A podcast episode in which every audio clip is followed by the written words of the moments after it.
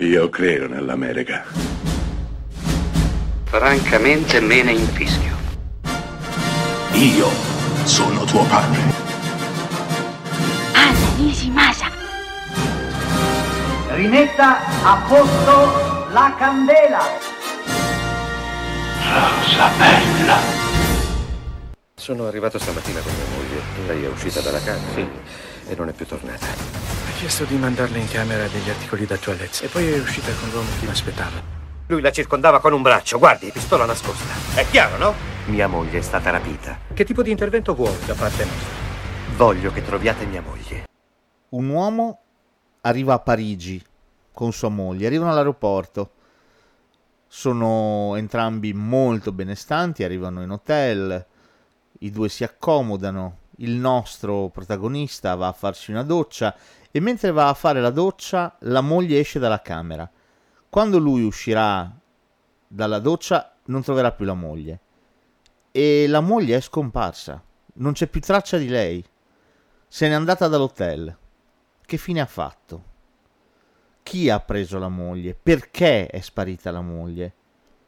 Beh, questo è l'inizio di un thriller, un noir splendido, diretto da Roman Polanski nel 1988, interpretato da Harrison Ford, l'uomo sotto la doccia, ed Emmanuel Segnier.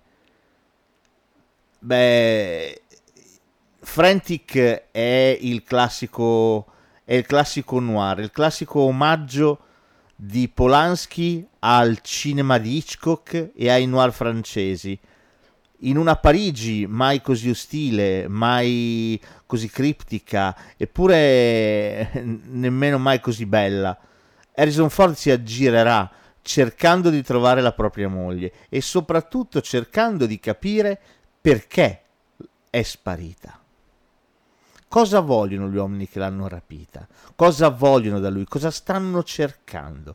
Ecco, questa è una delle basi di Frantic film che si aggira sui tetti della capitale francese attraverso le mansarde, i lucernai e i locali notturni e ci porta in un mondo che non siamo abituati a conoscere, a vedere, come nemmeno Harrison Ford è abituato a frequentare.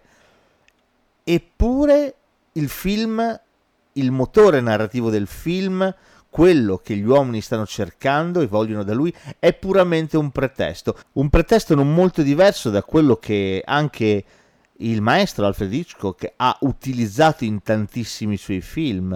Intrigo terna- internazionale, per esempio, è un perfetto contraltare a questo splendido film di Polanski. Polanski ci aggiunge il suo tocco, il suo tocco di regista comunque che non può sbagliare e mai ha sbagliato in carriera portando avanti una poetica di un cinema eh, di una potenza di immagine immensa, raccontata attraverso un uomo che sta cercando la moglie e si trova in una terra straniera, con una lingua che non capisce, che non conosce. Troverà un alleato, Emmanuel Segnier, che le farà da caronte in, eh, in questo dedalo di strade, di vicoli e di vicoli ciechi qualcuno perderà la vita, qualcuno troverà quello che sta cercando, ma alla fine quello che importa è che un marito e una moglie possano di nuovo riabbracciarsi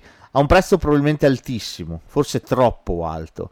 E in quell'ultima inquadratura in cui i nostri se ne vanno abbracciati, attoniti, storditi, con lo sguardo smarrito, perso nel vuoto, sul retro di un'automobile che li sta portando lontani, lontanissimi dalla capitale francese, beh, c'è tutto il senso di smarrimento di un film e di un regista per eh, un mondo che probabilmente anche noi spettatori fatichiamo sempre di più a capire fino in fondo, a capirne le logiche, a comprenderne la direzione.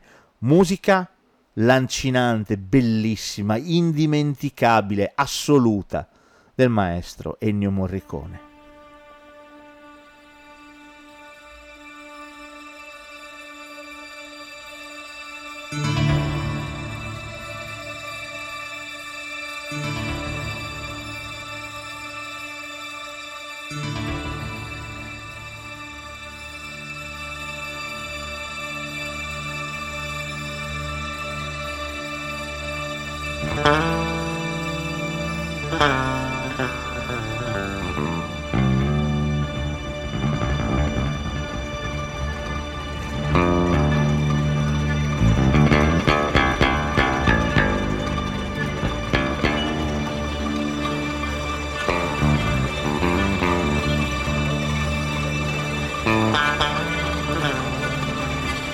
Bye.